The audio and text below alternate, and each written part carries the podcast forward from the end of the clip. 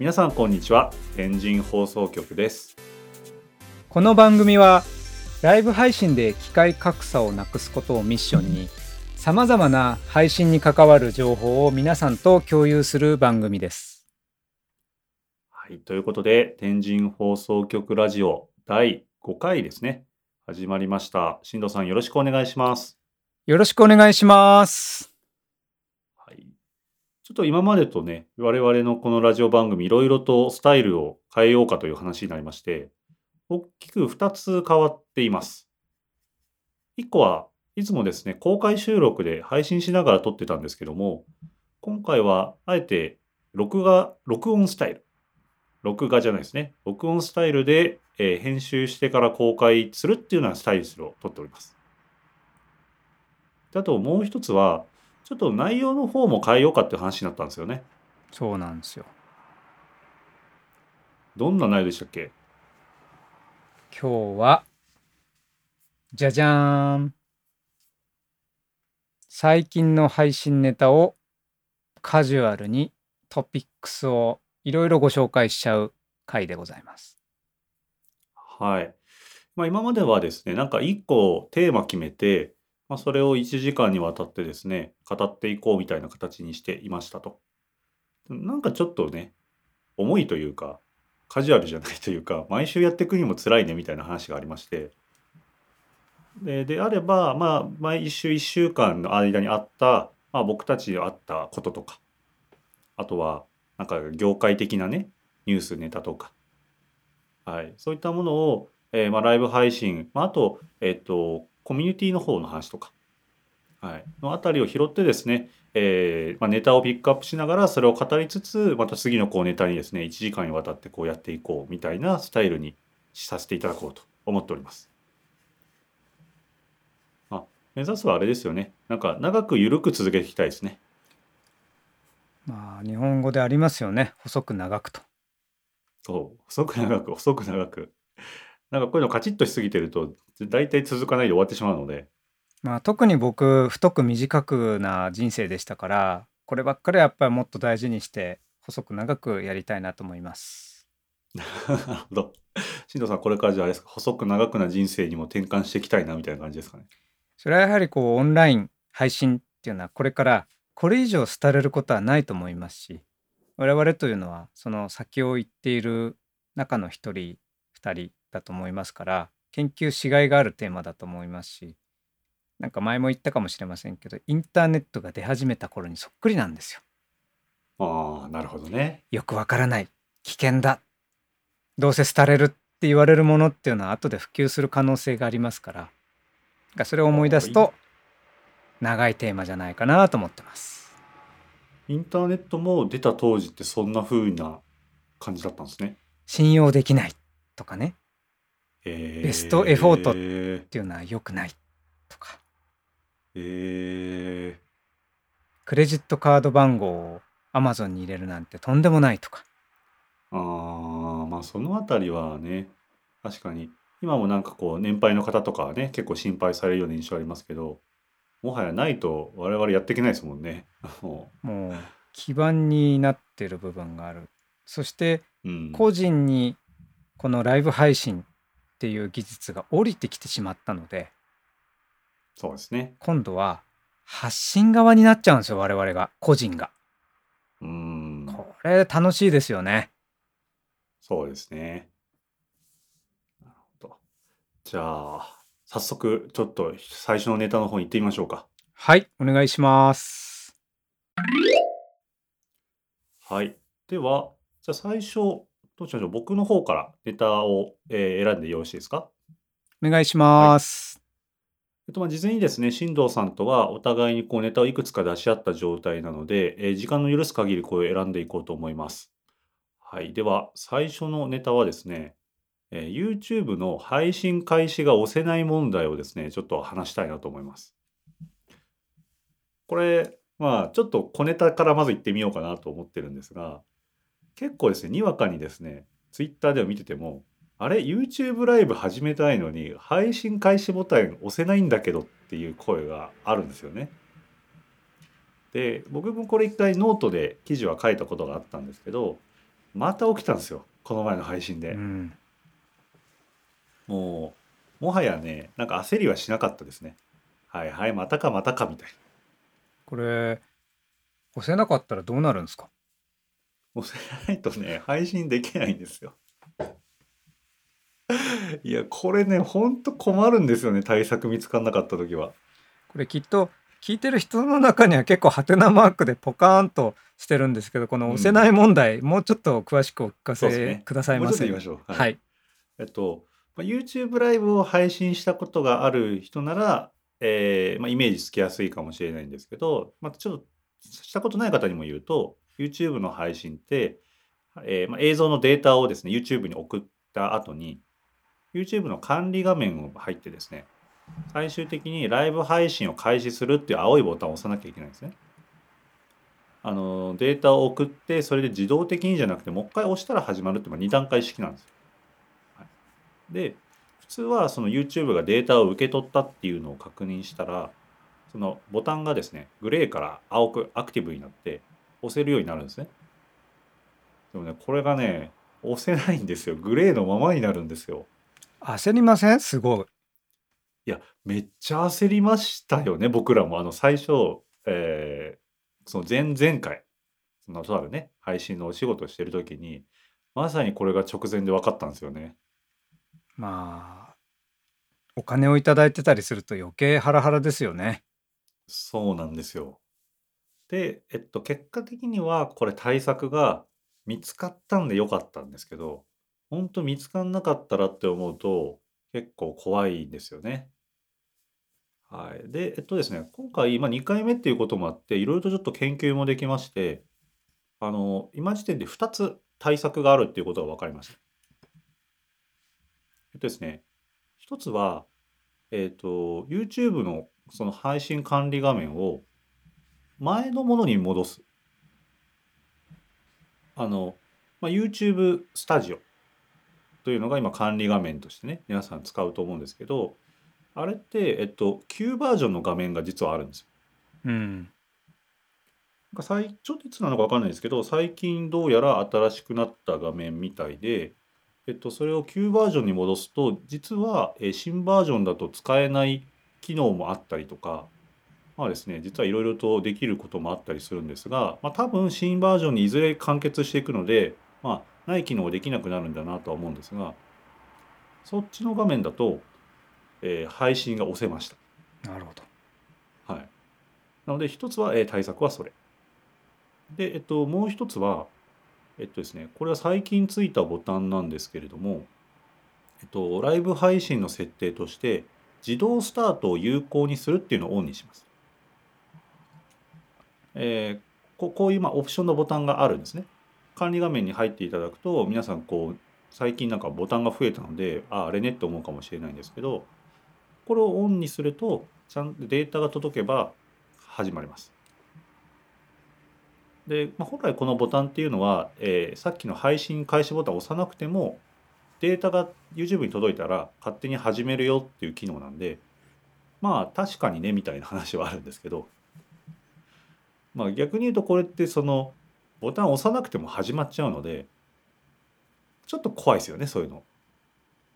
これ結構何のためにあるのかなっていつも思うんですけどね。なんかもう受け取り次第始めたい人もいるんじゃないですか。なんかそもそも論で、この怖い、すごくやってる側として怖いボタンというか設定ですよね。そう。一回ね、なぜかオンになっちゃってたんですよね。うん。で、データを送ったら、始まってないと思ったら始まってて、で、幸い僕らいつも始まる前の画面置くじゃないですか。あれだったから問題なかったんですけど、ちょっと冷や汗かきましたよね。という怖いボタンなんですが、一応今後対策に使うことができます。はい。ということなので、大きくですね、この2つの方法で、とりあえずこのボタンが押せない問題は解決ができそうなので、僕としてはもう怖くはないんですけども、はい、結構陥るとですね、冷や汗もんなので、ぜひこれをお聞きの方はですね、いつか来るものと思ってですね、用心しておいてください。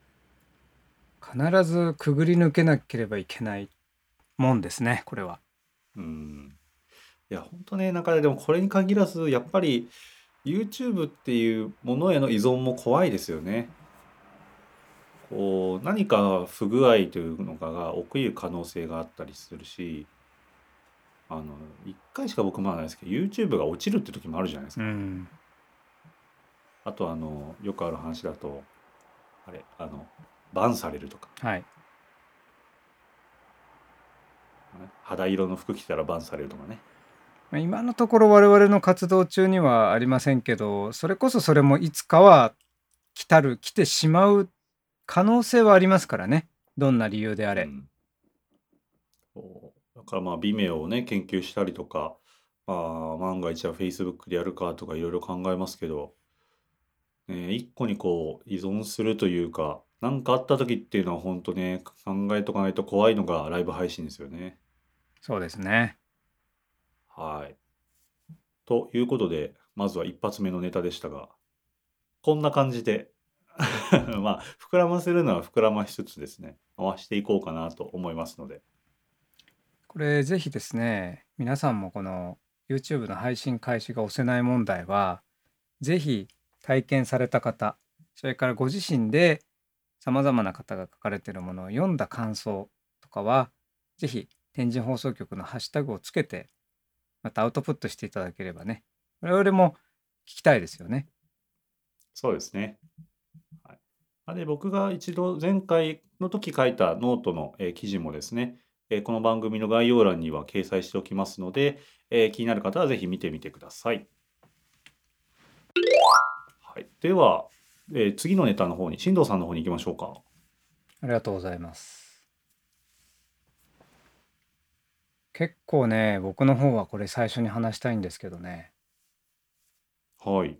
PR TIMES さんってありますよね。ありますね。そちらでねキーワードで検索してみたらやっぱりライブ配信っていう名前が含まれている、単語が含まれているプレスリリースがだいぶ増えてきたとか、それからあとは世の中に配信プラットフォームサービスとしてワンストップで Zoom 使ったり Cisco を使ったり、それと組み合わせてまさにこの天神放送局のサービスのようにプラットフォームサービス化してる業者さんがだいぶ増えてきたなっていう、この2つ、つまり世の中にだいぶこのライブ配信っていうものが認知され、さまざまなサービスとして有料のものが出てきたなっていう話をしたいと思います。はい。これあれですね、PR TIMES さん自身じゃなくてその PR TIMES の掲載してるあれですね、プレスリリースでライブ配信始めたよってところが増えてるってことですよね。ところがですね PR TIMES さん自体も、はい、PR TIMES ライブっていうのをプレスリリースされました。あ、この前これあれだな、教えてくださったやつですね。まさに PR TIMES さん自身が PR TIMES ライブと名乗って、いわゆるオンライン記者会見のプラットフォームを提供され始めています。これなんて結構強そうな気がパッと見しますよね。何せ PR TIMES さんっていうのはユーザーも多いですし知名度も抜群、そして例えば東京の記者会見に対してそれ以外のエリアの方の記者、お住まいの記者の方がご質問できるとかっていうのは、これはまさに我々天神放送局が最初から掲げてきたさまざまな格差、地域格差、物理的な格差っていうのをなくせるわけですから、こういうのを大手さんがやり始めたっていうことに非常に興奮を覚えますね。やっぱり拡散のそのプラットフォームをお持ちやっていうのは強いですよね。よく今日もどこだったかな、進藤さんに送りましたけど、なんかその Zoom のオンラインイベントを支援しますよみたいなサービス、はい、始まってましたけど、あれもそのページ作りからそういった用意して当日の収録まで支援しますよって言ってましたけど、最終的にじゃあどうやってそのみんなに知らせるのって話になるじゃないですか。もちろんそのメールのね、リストに対して配信とかできますけど、 PR TIMES さんの場合は自社のその持ってるね、その顧客基盤とあとブランドに対して配信できるので、まあ、こういうの持ってたらやっぱ強いですよね。まあ、ここで非常に重要な観点が僕はあると思うんですよね。はいはいはい。つまりビフォーコロナの時から有名だったネームバリュー、企業名、サービス、松井さんの本業の方であるキントンサイボーズさんもビフォーコロナからあったわけなので、じゃあその次にオンラインという順番は親和性があるのかもしれません。ところが、これからゼロでコミュニティブランディングしていかなきゃいけない企業とかコミュニティというのは非常に難しいんではないかなというふうに思います。確かに確かにね。なんか掛け合わせだとね強いんですけどね、今から何か新しいものをね作るっていうのだと難しいところありますよね。私がやっている毎日の配信でもやはりオンラインですと、訴えかけるパワーが落ちるっていう表現をされていたんですね。つまりそれはリアルの場所に比べて声とか場とかオーラ、それこそさまざまなそのリアルで伝えてきたもの、これは PA という言葉がありますけども、パブリックアドレスの略でして、そのアドレス、英語で言うと何かをこう伝えて与えていくっていうようなこの方向、つまりアウトプットしていく方向っていうのが弱まるっていうのがオンラインのウィークポイントだと思うんですよ。その状態でゼロから戦わなきゃいけないっていうのはものすごくハンディキャップだなと思いました。なんかこれって、まあ、配信だけじゃないと思うんですよね。例えば飲食店さんとかもその有名なシェフがいるとか、なんか人気なお店だっていうのだと、そのなんだ出前始めましたとか、あとはなんだろう、そういうなんかミールキットみたいのをね監修して作りました、でこれで今までより売り上げ上がったんですみたいな話聞いたことあるんですよ。でも一方でじゃあそういったなんか強みがないというとあれですけど、本当にこう、頑張ってねこうそれでもやってきたようなところだと、いきなりじゃあ切り替えたってなってもね難しいところもあるじゃないですか。まあこれは当たり前のことっちゃ当たり前のことかもしれないですけど、自分たちの強みというかそのブランドっていうのを日々こう磨いておいて、こういう時にもこう生き残れるようにしておくっていうのが大事というか、まあコロナ自体って結構そういう意味だとなんだろう冷酷ですよね。相当シビアですよこれ。例えば我々がビフォーコロナの頃でしたら、大学を出て会社に入って先輩に付き添われて嫌かもしれないけど、その場でお酒を酌み交わして少し耐えてったら人的なネットワークってできたものがね、今入社式もオンラインでした、まだ会ったことありませんっていう、そういう世代の人たちが出てきてる中で、ゼロから人脈作りとか経験積んでいく、そういう時代が来てしまったので、逆にそれから始まっている人たちとお話をしてみたいと思いました。僕の友人がちょうど5月かな、5月で転職して入ったんですけど、もうとりあえず今 iPad 渡されて在宅でなんかやってるみたいな話をしていて、結構辛いですよね。その入社のオンボーディングもないし、まあありますよ、それはやっぱ可能な範囲はありますけど、今までと全然違う、やってる人も慣れてないオンボーディングだし、あと iPad ですよ。パソコンじゃないんですよ、 iPad ですよ。ちょっとデバイス的にも辛いですよね。まあ何度か放送の中でも言いましたけど、私も本業の会社でリモート推奨ということで在宅してる方がほぼほぼなんですけども、久々に、まあ、全員ではないんですけども会社に出社して、いつもオンラインでは毎朝朝会とかですね、毎日毎日オンラインで会議してる相手がやっぱり奥行き、僕が何度も言ったと思うんですけど、立体物なわけですよね、奥行きがあるわけですよ、そのね奥行き感じた時の、なんか人間ってやっぱりそういう立体的なものに対して心が動く動物なんだなっていつも思いますもんね。なるほどね。目で見た情報の中で、まあ、よく言う車の運転ですと、奥行きを視力測る棒がこう行き来する機会があるんですけど、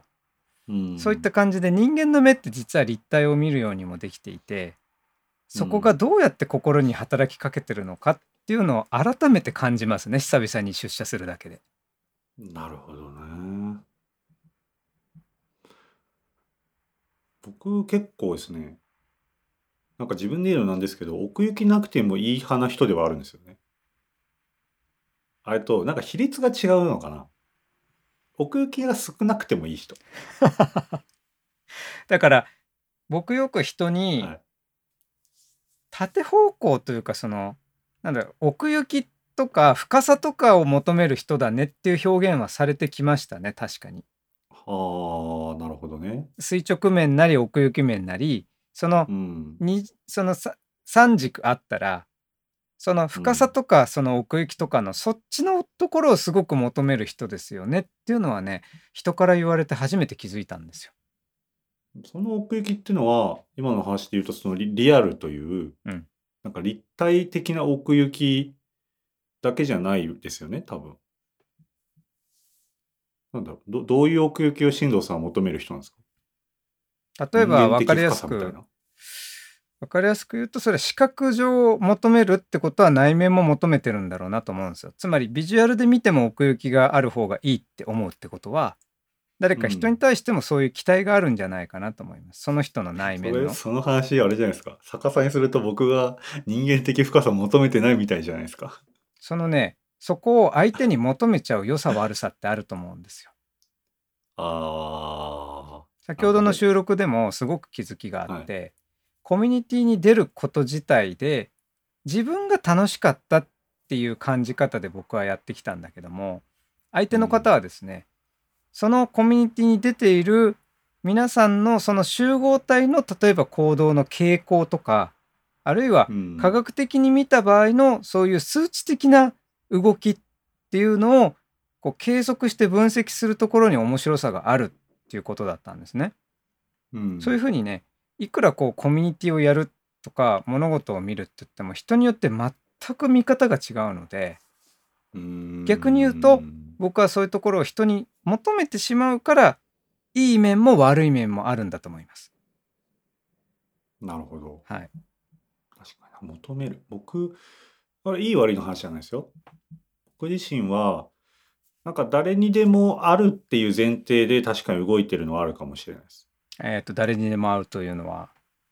その奥行きが、はい、でなんか僕はそれを聞いてみたくなる人、これまあ僕のプロダクトでもそう思うんですけど、僕はそのプロダクトのねユーザーさんに話を聞きに行って取材したりもするんですよ。でその人ごとにやっぱり全然違うその奥行きがあって、その同じプロダクトなんだけども入れるきっかけから、どういう苦労があって結果的に今どういう効果が出てきたみたいなの人によって全然違くて、はい、そうやって聞いてるとすごい面白いんですね。でなんかこれって人の人生も同じで、なんかその人ごとのやっぱり生きてきたその深みがある気がしていて、なんだろう、 そこをなんか僕はどっちかっていうとこう聞き出したくなるタイプ、あなたはなぜそうなんだみたいなのを聞きたくなるタイプな気もしました。だからその松井さんに深みがないとかそういうことを言ってるのではなくて、きっとそこに、はい、分かりましたよ、そこを、僕はすごく押し付けたいんじゃないかと、支配したいのかもしれないと。おー、なるほど。こういうコミュニティって素晴らしいよとか、こういう食べ物おいしいよって、多分そういう悪い言葉で言うと押し付けだけど、コミュニティにおいてはエヴァンジェリズムっていうことで、そこの違いじゃないかなと思いましたね。確かにそれってちょっと人の特性ありそうですよね。その僕はどっちかというとそういうエヴァンジェリズムタイプっていうよりは、なんかね、僕が中心っていうよりは みんなが中心になってほしいんですよ。誰も何もやってなかったら僕結構頑張るんですけど、周りが頑張り始めると僕さーって引いていくタイプなんですよ。なるほどね。まあこれだけこう違うっていうのが良さなんじゃないですか、ここでやってるとですね。もうなんかそれぞれのコミュニティのこうでのなんか促し方、はい、盛り上げ方ってまたありそうですね。そうなんです。なので、僕としては今日の部分で言ったんですね、うん、今お話ししたかったことは、このさまざまな大手さんがやはりそのライブ配信っていうのをプラットフォームサービス化して出してこられたというのがかなりの数に上る、そしてもう大手さんがオンラインライブ配信というところを有償のビジネスとして本格化しているという動きに興味を持ったというトピックでした。では次のネタに行きましょうか。はい。じゃあ僕の方のネタはですね、僕は結構ギーク寄りというか細かい話寄りがちなんですが、じゃあ次はですね、配信の無線化を考えてみたっていうちょっと話をしたいなと思います。無線化。これはですね、はい。あ、そうですね、無線化。これは今僕らがやっている完全オンラインの配信じゃなくて、リアルな場所で収録した映像を配信するときの話です。カメラを持ってって、マイクを持ってって、それをね、まあ、人がこう集まった状態のものをこう配信すること。はい。これはまあちょっと今度そういった、案件がプライベートの方でありまして、ちょっと今リアルの配信の構成っていうのを今もう一度考え直してるんですよ。で、まあ、久しぶりにやるので、なんか楽できねえかななんていうふうに思ってた時に、配信で出張配信する時ってケーブルが邪魔じゃないですか。邪魔っていうか結構場所取るじゃないですか。うん、機材よりもなんだったら 1.5 倍から2倍ぐらいのスペース取るのがケーブルだなと、うん、HDMI ケーブル、あとはマイクのね XLR ケーブルとか、であとはもろもろの充電ケーブルとか、こういうのってなんかできないかなと思った時に、最近 YouTube で話題になってるのが MARS400S っていうですね HDMI の無線送信機があるんですよ。まあ、これは確か中国の会社さんかな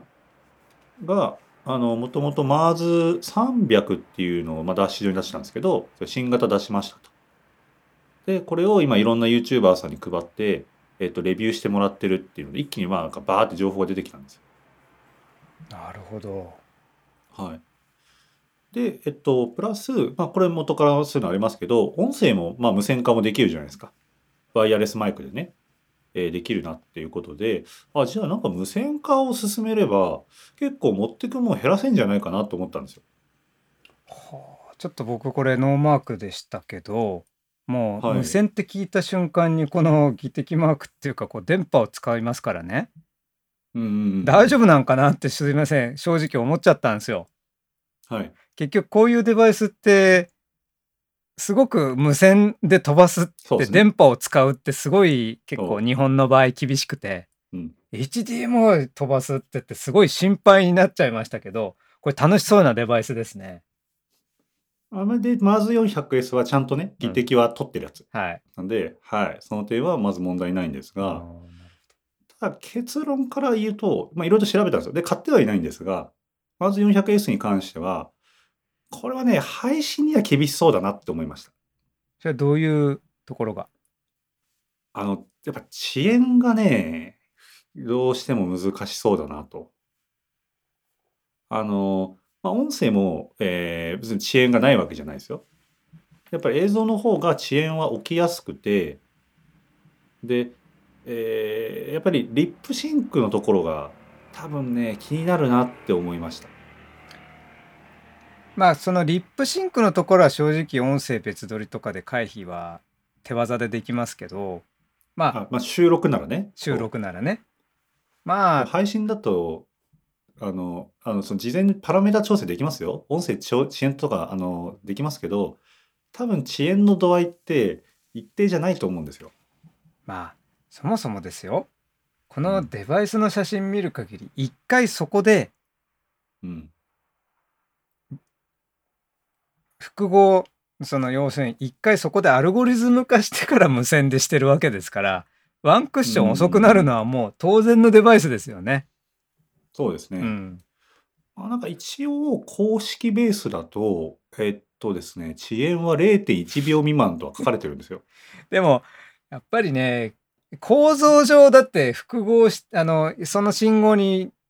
暗号何でしたっけ、でモデムって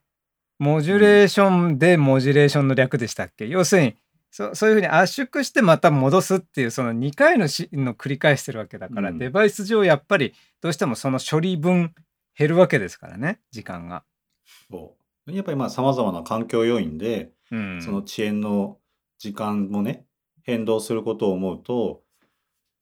特にそのライブ配信なんて顔を抜くとかもあるときあるじゃないですか、でそこをね口の声とやっぱりずれてると違和感をすごく覚えるじゃないですか。しかもまあライブだったらなおさらですよね。そうだからって思うとちょっとこれはメインでは使えないなと思いました。で使えるかもなと思ったのは引きのカメラを置いてるとき、口のその動きとかはそんなに気にならない。なんか俯瞰で撮ってる映像とかを飛ばすって意味だと、確かに俯瞰ってケーブルの長さとかいるし、ちょっと遅延してても気にならないしで、まあありかなとは思いましたね。と僕の場合はよく自宅のベランダから、まあ、目の前が公園なので、日曜日土曜日のライブの時に抜け感のある広大な風景を映したりするんですけど、そういった時にどうしてもベランダですからガラス戸があるわけで、もしそこの部分がクリアできるんだったら、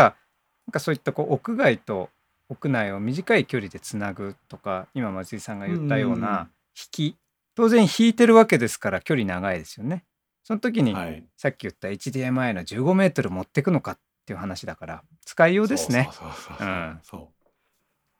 ういうのはいいなと思いましたね。まあ、あとはやっぱりまあメインとしては配信っていうよりは多分収録の現場だなと思ってはいて、それなら後でガッチャンコできるし、あとこれですね、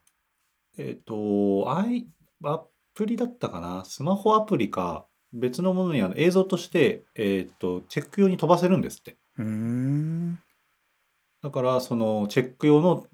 モニターとかにその HDMI をつなげなくても、例えば iPad とかで見るとか、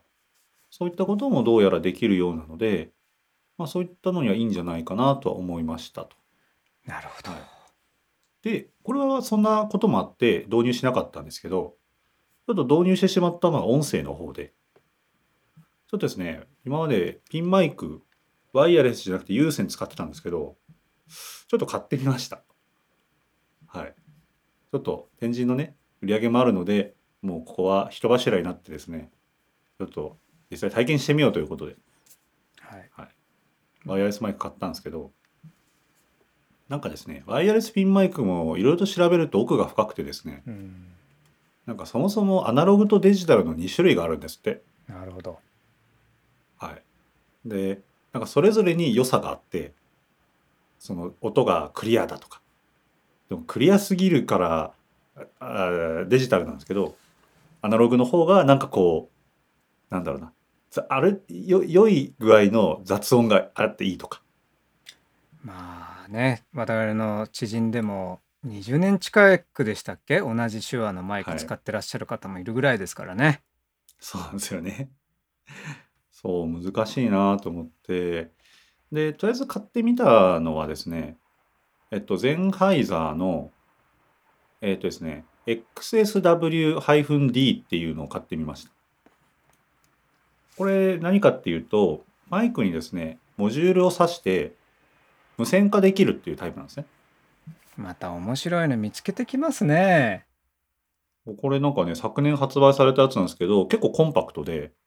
まあ USB メモリほどとは言わないんですけど、まあ、コンパクトなものを挿して、無線化できると。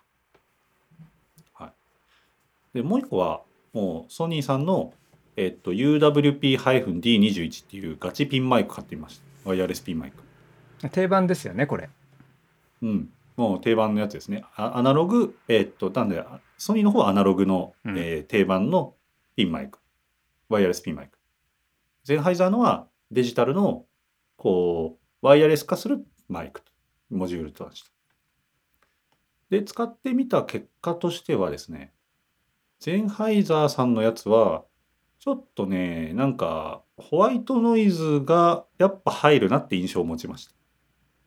まあいろいろ検証してる松井さんだから、本当に環境揃えたりとか、もうすごいいろんなねピンマイクも機種比較してましたもんね。そう、ちょっといろいろとマイクとかオーディオインターフェースとか変えながらやってみたんですけど、まあやっぱりホワイトノイズ入りやすいのかななんて印象は持ちました。ただね、ソニーさんの方はね、音綺麗だったんですよね。まあ業務用っぽいいでたちですもんね、あっちは。そう、まあ値段もね6万ぐらいとまあまあするやつなんですけど、そうなんかね、調べてる時もあったんですけど、音のね SN 比、その音圧のその比率みたいなところが結構性能がいいらしくて、ノイズよりもそこが結構耳的には気持ちいいのかもしれないですね。まあ本当に業務用ってなっちゃうと桁が違うんで、我々クラスで手に入るデバイスとしてはいいんじゃないでしょうか。そう、いいと思います。で、まあ、デジタルは比較的安いんですけど、こう音がちょっとクリアになりすぎて、まあ、そういう意味だと音圧とかなんかフラットな感じとか受けやすいらしいので、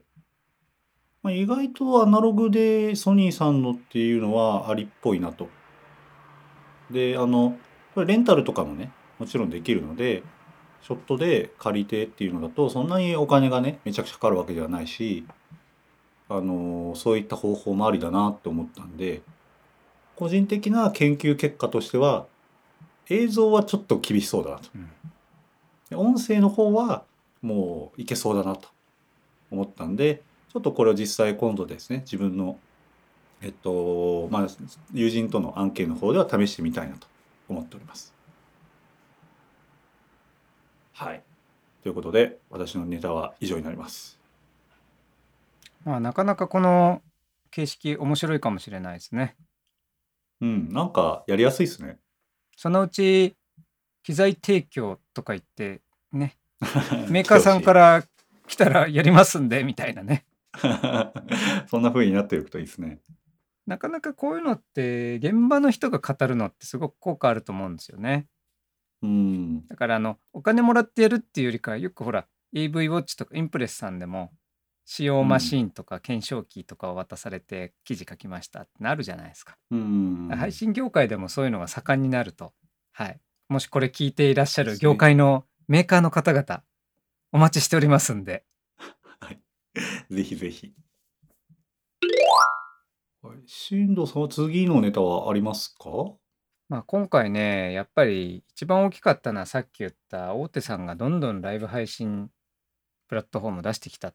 ていうのが、まあ、今日僕一番言いたかったので、一応配信ソリューションだいぶ増えましたよっていうのと、こう Zoom をそのまんま使うプラットフォームがねさっき出てきたっていうお話させてもらいましたけど、Zoom どうなんでしょうね。なかなかいろんな説があって、我々も Zoom を基本としてますけど、これからどうなるんでしょうね。配信業界での Zoom、 特に有料でこういった承る時のプラットフォームとしての未来はどうなんでしょうか。それはどういった観点の話ですか？まあセキュリティ上うちの会社では禁止してますっていうのが増えてきた感があるので、オンライン配信を有料でやるような業態の方々にとっては非常にクリティカルじゃないかなという意味です。実際我々の案件でもそういった相談もねあって、ちょっとひしひしと感じているところはありますよね。だからとはいえね、まあ便利ですよね。そうやっぱね、検証してみると Zoom の機能ってね充実してるんですよね。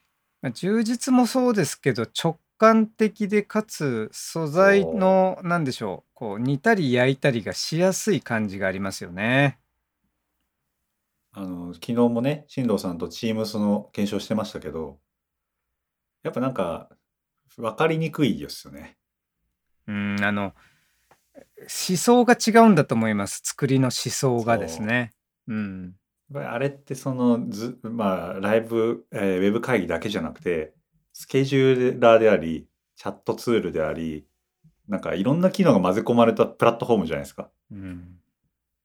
なんかちょっといろいろと分かりにくいし、まあ、あとやっぱりライブ配信に使うためにもウェブ会議の機能的にもね、ちょっとやっぱり Zoom に比べると少ないなって印象を持ちますよね。まあなかなかこう代わりになるものがないというのが現状だと思いますね。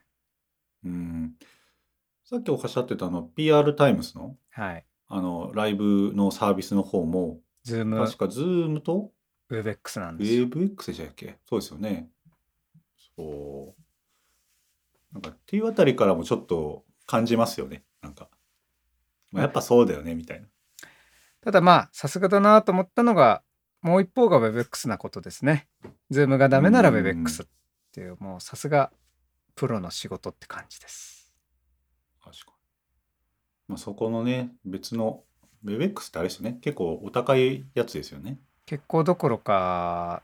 さっとは使えないですですよね。これあれなのかな、 PR TIMES さんが契約してるやつの話なのかな。まあ、ちゃんとそこはライセンスとか提携とかどうね、要は Zoom や WebEx を 再利用というか、それを使ったソリューション有料事業になりますから、まあ、そこはちゃんとクリアされてるんでしょうけども、まあ、そうなった時にじゃあ我々も本格的にやったらもしかしたら WebEx になるのかもしれませんけども、まあ、そうなってくるともうこれはもう会社組織ですよ。こうなったらまあね、本当にこのレベルになってくると確かにな。まあなんか個人的にはね、まあ、僕らの場合は今 Zoom の方にね特化して、はい、やってるわけですけど、はい、ということでじゃあ今日のネタはこんな感じですかねと思います。もう非常に濃い機材の話からなんか途中は人間のその内面の話にまで多岐にわたりましたが、はい、結構なんかこのスタイル楽しくないですか。これがいいんじゃないですか。まあまた変わっていくと思いますよ、これがまたつまんなくなったらカチッとするかもしれないし、なんかねやってみて楽しかったのは、いろんな話ができたので、飽きなかったし、あとこうなんていうのかな、話の膨らましやすかった。こう今までだとワンテーマだとですよ、変な方向行き過ぎるとなんか戻れなさそうな怖さありませんでした。まあもしねオンラインイベント、ミートアップウェビナーが30分がいいとこだという説が本当ならば、一つの話題も5分10分の世界になったのかもしれませんね。なんか僕はこれ間違ってたら、やばかったら次のテーマに行けばいいっていう気軽さを感じたんですよ。なるほど。なんか膨らむのは僕はいいことな気がしてて、この音に関してはね、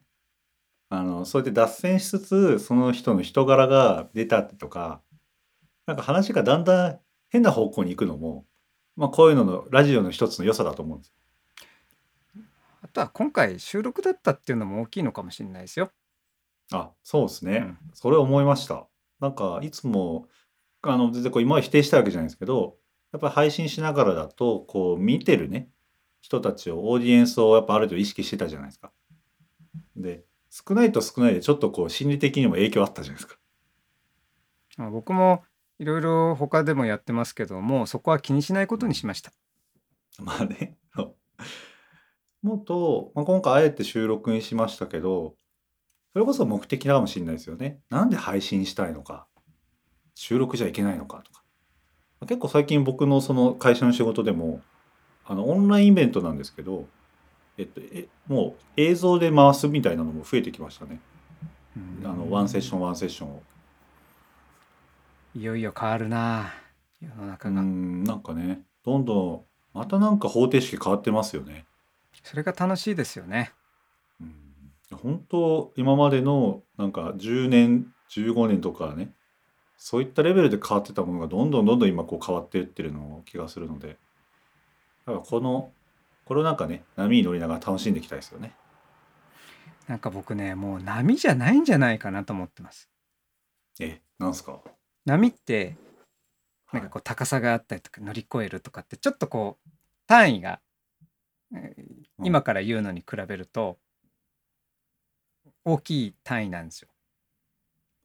波じゃなくてなんかもう超音波とかよく水滴が池にポチャッとこう水面に立つと広がっていくじゃないですか。なんかその超音波、歯磨きの超音波みたいになんかもう本当にちょっとずつの音のなんて言うんでしょう、音波みたいな単位になってきてるんじゃないかって。例えば波っていうと例えばテレビというものが普通に普及してた時はみんなが同じアイドルを知っていて、みんなが同じ服を着て、だけど服の業界ですら今コロナでなくなる会社があったりとかして、みんなが大波に乗るとか波に乗るっていう表現がもうなくなる気がするんですよね。なんかもうちょっとしたその超音波振動で歯磨くみたいな、もうほんと音波みたいな単位でミリ波っていうんですか、なんかそういう細かいこうバイブレーションみたいなものになってくから、もっと多様化するし、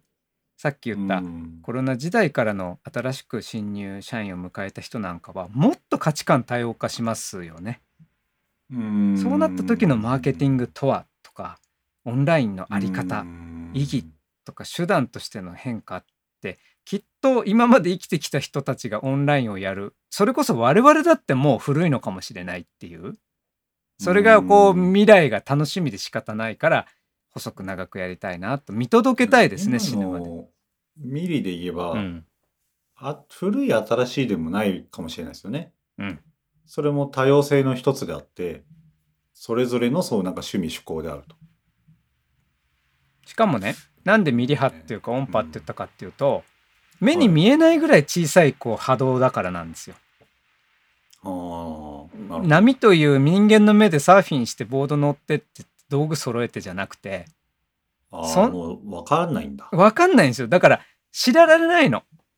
そのどうやったら感じられるんですか。もはやそのミリ波とか分かんないですかもう。いや、ちょっと表現は飛躍しちゃいましたけど、例えば海岸に行って夏になって水着着てねえねえしてみんなで楽しんでた波乗りじゃなくなっちゃったんじゃないかっていう意味です。あ、でも分かるかもな。なんかそういう客観的に観測できるね。それこそ数値とか、なんかそういう定量では測れないようなもう世界にいて、その、なんだろうな、そこに飛び込んでみることで、その雰囲気とか、なんかムードとか、なんか熱気とか、そういうので感じていく世界なのかもしれないですね。だから潜水艦のソナーみたいな役割かもしれませんよ、我々は。それを探知していくって、この小さい音波をこう、超音波で、潜水艦に潜りながら、僕その超音波よりなんかそこのなんか雰囲気とかの方が分かるかもしれない。なんか行ったら分かる感じ。なるほど。はい。超音波ってもうなんか機械使わないと分かんないじゃないですか。なんかそれよりもなんか人間のこう感覚とか第六感的なので感じられる範囲のもの。じゃああれじゃないですか。和紙の紙すきみたいな波かもしれないです。もうちょっとその海の波ほどのスケールじゃなくて、もう冷たい水の中で紙すきをしてる時のあのこうアナログ感のある波かもしれませんね。俯瞰してると、まるで波がないようにもこう見えるんだけど、そう近くで見ると確実に波はあって、そこでこうね紙が作られてるというか、そして出来上がったものは非常にその同質性がなくて、毎回違ったものが温度や質や材料によって違うものが一つとして同じ和紙ってないわけじゃないですか。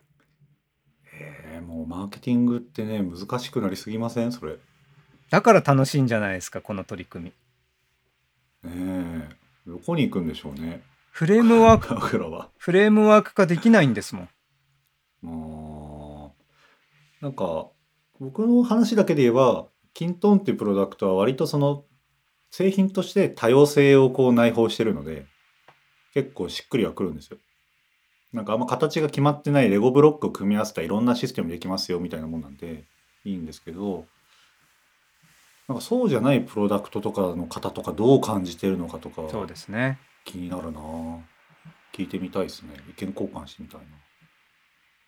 ですので、なんていうのも、オンライン時代のコミュニティとか配信における科学、どう再現性を持たせるのかっていうのは、もう永遠のこれは旅じゃないかなと思ってます。そうですね。いいですね。このオンラインコロナ時代のオンライン配信とコミュニティを考える、このオンライン配信とコミュニティを科学するって、科学ってなんか科学するカタカナでね、そんな感じです、ね、カタカナで科学するな感じ。つまり今までの恐竜の骨とかっていう科学じゃないんですよ。かっこいい。もうカタカナの科学、新しい世界、僕がノートで書いた一つになった世界っていう世界が一つ。それあれですね、次回から番組の冒頭に言いますか。新しいキャッチフレーズにして、再現性は、ね、うん。皆さんこんにちは、天神放送局ですって言った後に、進藤さんがちょっと言ってみてください。ライブ配信、オンラインの方がいいのかな。ライブ配信って言うとちょっと技術寄りになっちゃうから、うん、オンラインとコミュニティを科学するみたいな喋り出しですかね。ああ、そこは配信にしたんですね。なんかもう配信によるからな、結構。あえてオンライン配信とコミュニティを科学するにしてみたらどうですか。まあいいんじゃないですかね。語呂はいいですよ。語呂はいい。音的にね。この番組はオンライン配信とコミュニティを科学する番組です、うん、確かにね、そこまでこう実践的に落とし込んだ方がいいかもしれないですね。オンライン配信で、うん、ちょっとふわっとしちゃうからいいですね。じゃあちょっと次回はそんな感じで始めていきましょうか。はい、ということで、天神放送局ラジオが、この番組がですね、まあ、面白かったとか何か良かったなとか、こう思ったああ思ったみたいなことがあれば、ぜひツイッターのハッシュタグ天神放送局でですね、ツイートいただければと思います。また来週も1週間に1回のペースでですね、こんな感じで配信をして、収録をしたものを配信していきたいと思いますので、ぜひ来週もお聞きいただければと思います。それではまた次回もお会いしましょう。ありがとうございました。ありがとうございました。